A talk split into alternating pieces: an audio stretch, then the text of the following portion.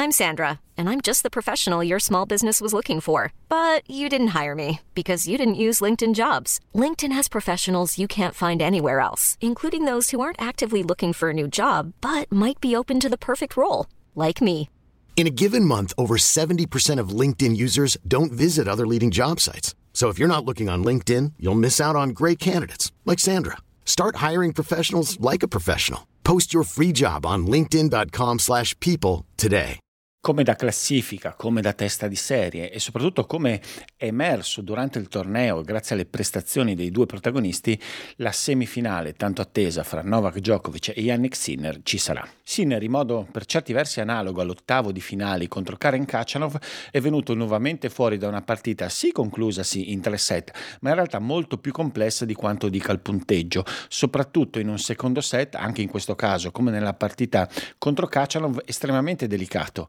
vuoi per dei meriti indubbi di un Rublev sempre più competitivo, sempre più in grado di tenere, almeno per dei tratti abbastanza lunghi della partita, il ritmo forsennato di Sinner e alle volte sul lato del dritto anche andargli sopra, ma poi anche per la sensazione provata da lui e con lui da tutti gli appassionati e dei suoi tifosi di un problema fisico agli addominali che a metà secondo set,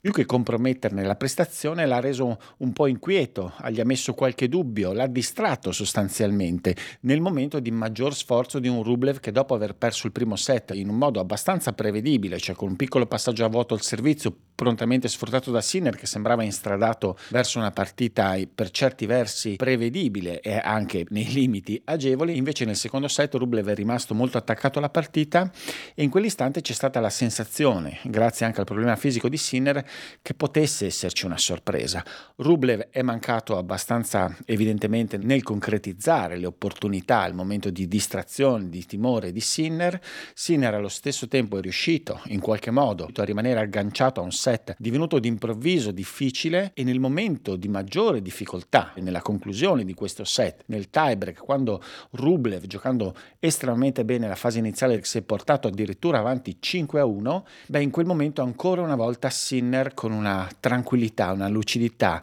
e una capacità di incrementare il livello è riuscito a ribaltare nel giro di un paio di minuti un tiebreak che sembrava perso, giocando alcuni punti eccezionali e anche in questo caso, come contro Kachanov, assestando un virtuale cazzotto insomma al gioco, al tennis di Rublev, che anche lui come Kachanov, dopo tutto lo sforzo profuso in due set giocati comunque a un livello estremamente alto, perché torno a sottolineare Rublev con tutti i suoi limiti che ogni tanto lo portano ad andare fuori giri, ad essere un po' troppo rigido, troppo monotematico, troppo monoritmo, insomma, però nonostante questo il rendimento era estremamente alto, anche i progressi sul lato del rovescio si sono visti, il dritto oggi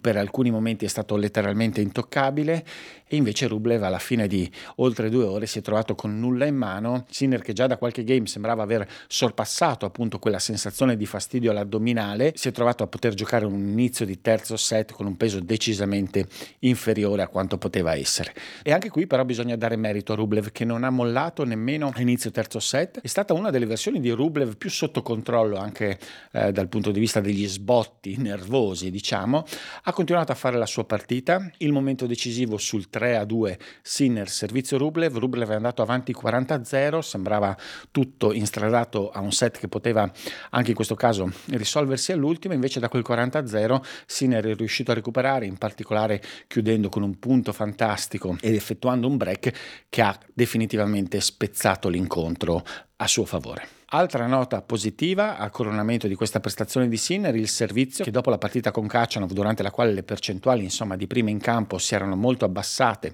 facendo temere insomma, per, per, il proseguio anche del torneo, invece Sinner ha lavorato nel giorno di riposo e stanotte si è presentato con delle percentuali decisamente migliori, una sicurezza decisamente superiore sul, sulla prima di servizio e la solita grande efficacia sulla seconda, in particolare usata nei momenti chiave quando necessario, spesso giocando al corpo dell'avversario, situazione in cui Rublev va sempre parecchio in difficoltà. Insomma, anche da questo punto di vista Sinner ha dato dei segnali positivi, soprattutto nella capacità di reagire a una sottoprestazione su un fondamentale. Stessa cosa anche sul lato del dritto che soprattutto nella parte finale della partita è tornato ad essere insomma lo strumento devastante degli ultimi mesi e sarà assolutamente fondamentale nella partita contro Novak Djokovic. Sì, perché quindi in semifinale c'è arrivato Novak Djokovic che ha avuto la meglio di un buonissimo Taylor Fritz, dando l'ennesima dimostrazione di una capacità veramente irreale di gestione delle partite durante i tornei slam, quando le partite possono allungarsi sui 5 set.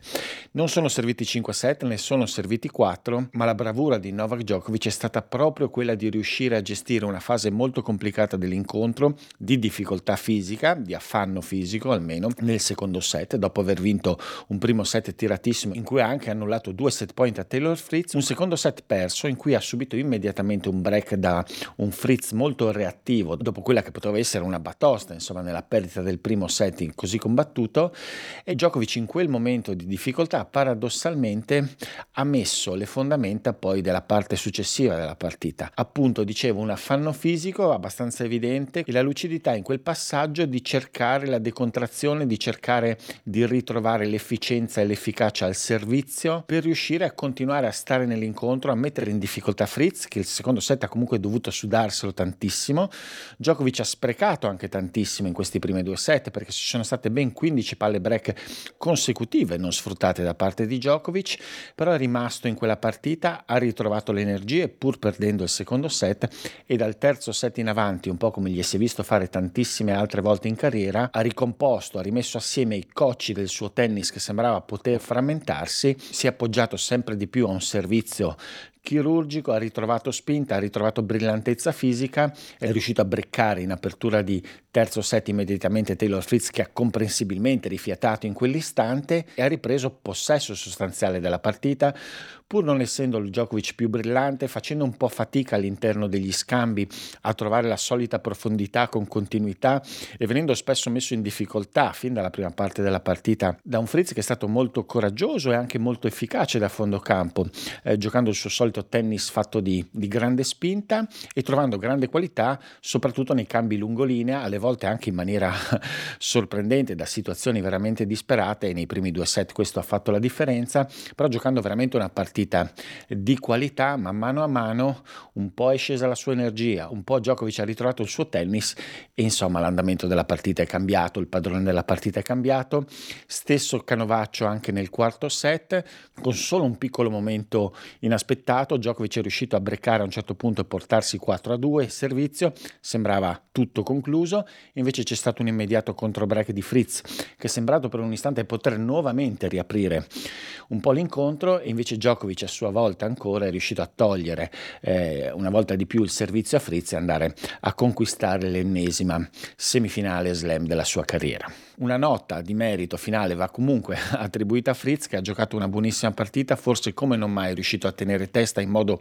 molto coraggioso insomma a Novak Djokovic, semplicemente poi c'è un limite che non riesce a essere superato a comando ovviamente da parte di Fritz nei confronti di Djokovic, la difficoltà di mantenere insomma costante eh, la qualità e la, l'intensità del suo tennis che è un tennis difficilissimo se vuole avere la meglio di Djokovic. Ecco, riassumendo, Djokovic riesce a stare negli stessi ritmi della partita di Fritz, però con un margine di sicurezza molto maggiore. Fritz deve giocare veramente al 100% qualsiasi punto, qualsiasi scambio, Djokovic invece dà sempre l'impressione di avere questo margine che gli fa risparmiare l'energia e che gli fa soprattutto rendere alla fine meglio sulla lunga distanza. Stanotte si giocano anche i due rimanenti quarti di finale, quelli della parte bassa del tabellone maschile, ad incontrarsi in chiusura di programma nel match clou sicuramente della serata saranno Alexander Zverev e Carlos Alcaraz. Zverev ha fatto ancora una volta una gran fatica a portare a casa la sua partita, è stato costretto al secondo super tiebreak del torneo dopo quello che che ha dovuto affrontare contro lo slovacco Klein, è stato spesso in balia un po' di un Norri che ancora ha giocato in modo sorprendentemente brillante la sua partita, Zverev invece come al solito delle difficoltà abbastanza inquietanti con questo suo dritto pronto a, a sciogliersi in qualsiasi momento, però alla fine anche la capacità insomma di passare oltre queste grandissime difficoltà che per altri giocatori magari sarebbero poi determinanti in un risultato negativo, Zverev ha la capacità di continuare a giocare e cercare di di estrarre quello che può anche quando gioca estremamente male e per giorni successivi. Quindi un'impressione, un approccio al quarto di finale non ottimale, a differenza di Alcaraz che invece è molto cresciuto nel torneo. La vittoria contro Miomir Kekmanovic è stata sicuramente la migliore di questo torneo, senza nessuna distrazione, anzi in crescendo di attenzione, in crescendo di incisività ed efficienza, con un 6-0 finale anche parecchio duro per il giocatore serbo che per un paio di set comunque giocato un tennis discreto, Alcaraz quindi in crescita e come al solito la sfida tra i due sulla carta dal punto di vista della lettura tecnica e tattica sembra decisamente a favore di Alcaraz che ha tutti gli strumenti per mettere in difficoltà il gioco di Zverev, però allo stesso modo anche in questo caso spesso invece le loro partite sono state più combattute di quanto si pensasse, soprattutto spesso è capitato che Alcaraz abbia fatto un po' di confusione contro eh, la tenuta, con il tennis un po' discontinuo, alle volte altalenante di Zverev all'interno dello svolgimento delle partite, vedremo se, se Alcaraz riuscirà questa volta a far valere quella che sembra essere comunque una superiorità tecnica complessiva abbastanza evidente in generale anche in questo torneo. L'altro quarto di finale invece vedrà impegnati Uber Turkac che ha vinto contro un buonissimo Artur Cazot che è uscito in tre set però ha offerto un'altra prova brillante, ha giocato bene soprattutto i primi due set persi entrambi al tiebreak, soprattutto nel primo ha avuto delle occasioni, insomma per vincerlo il set è stato avanti anche di un break Urkaz però eh, sta giocando bene, soprattutto sta giocando molto bene di dritto, cosa non scontata nel suo caso, certamente c'è il servizio, ma appunto il dritto sembra essere particolarmente centrato e questo ovviamente gli dà un'altra dimensione, soprattutto quando c'è da tenere da fondo campo o quando c'è da rispondere, dà veramente un'altra dimensione al suo tennis e lo rende ancora più insidioso. Vedremo se riuscirà insomma, a giocare così bene anche nel quarto di finale contro Daniel Medvedev perché sarà necessaria insomma, la sua capacità anche di riuscire a essere competitivo all'interno degli scambi e in risposta, oltre ovviamente a sfruttare la sua abilità sul servizio di poter esporre la posizione di Medvedev così arretrata che insomma può essere un punto di fragilità. Medvedev ha fatto un po' di fatica ancora una volta contro un ottimo Nuno Borges che è stato uno di quei giocatori che ha interpretato la partita correttamente contro Medvedev. Aveva le idee molto chiare sul da farsi, l'ha fatto bene dal punto di vista esecutivo fino all'ultimo momento, cioè fino a quando quando poi c'era da concretizzare vicino alla rete, insomma, la capacità di mettere all'angolo Medvedev, lì ci sono stati veramente un sacco di pastrocci, molte imperfezioni dal punto di vista tecnico da parte di Borges, che ha comunque avuto la soddisfazione di vincere il terzo set e di uscire dal torneo decisamente a testa alta, facendo vedere di essere un giocatore estremamente lucido, interessante, di qualità e che se saprà aggiungere ancora qualcosina, insomma, dal punto di vista tecnico e un po' di sicurezza nei suoi mezzi, insomma, può frequentare, insomma, i piani piani alti del tennis senza, senza essere fuori posto. Si sono giocate anche le semifinali femminili, nella prima delle due in apertura di giornata una partita lunghissima e bisogna dirlo orrenda fra eh, Coco Goff e Marta Kostiuk. E le due giocatrici sono apparse da subito estremamente in tensione, il loro tennis ne ha veramente risentito in modo deprimente sotto certi punti di vista, almeno quelli dello spettatore. Non è stato un bello spettacolo, la partita è stata costellata da una quantità enorme di errori, da grandissima difficoltà a riuscire a dare un minimo di continuità all'interno della prestazione di entrambe le giocatrici. I primi due set si sono risolti al tiebreak, ma sostanzialmente in un gioco continuo a perdere a chi giocava effettivamente solo un filo meno peggio dell'altra. Goff poi nel terzo set è riuscita a fare la differenza, anche grazie a una stabilità insomma, psicologica, una sicurezza nei propri mezzi superiore a quella di Kostiuk, che è sembrata invece veramente in preda a una nevrosi continua quasi per tre set,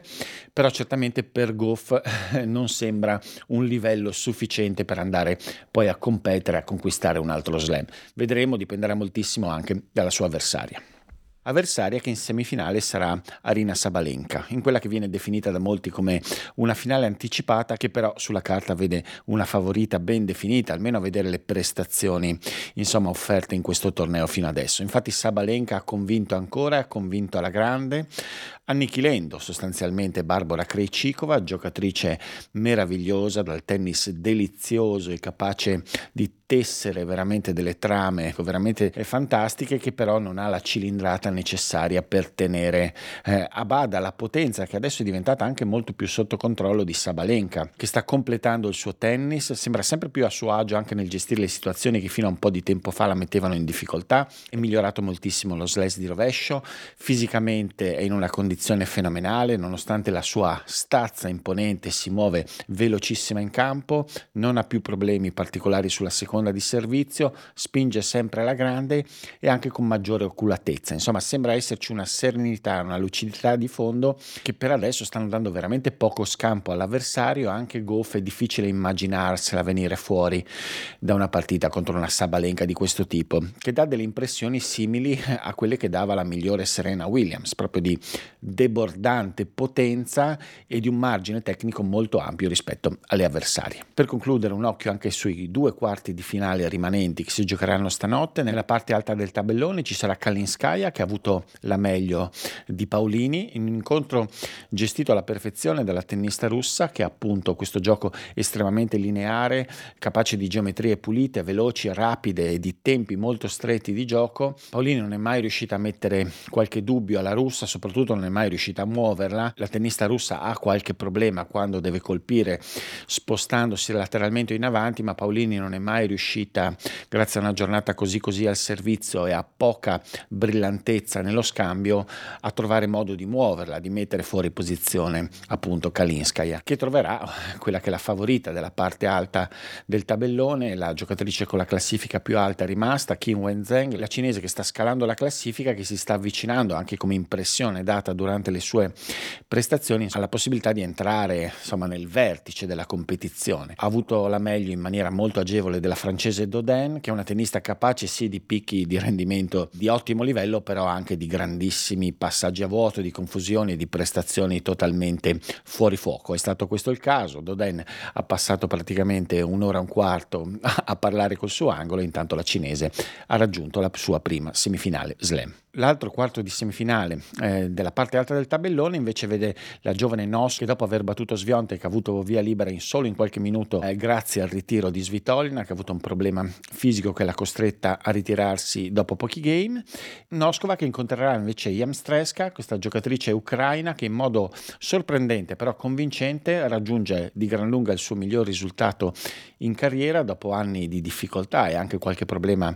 eh, fuori dal campo diciamo, ha battuto a Zarenka con una prova decisamente convincente, non era certamente la favorita contro la giocatrice bielorussa, invece ne è venuta fuori con una prova brillante, arrivando in un quarto di finale nel quale sicuramente avrà delle possibilità poi per raggiungere un risultato ancora più prestigioso. Vacanze in Sicilia o in Sardegna? Con i traghetti GNV porti tutto quello che vuoi, ti rilassi fino a destinazione e se prenoti entro il 14 maggio, posto ponti a partire da 33 euro. Non c'è modo migliore per andare in vacanza. Scopri i dettagli su gnv.it. Offerta valida sulle linee Napoli-Palermo e Genova-Olbia, 10.000 posti disponibili.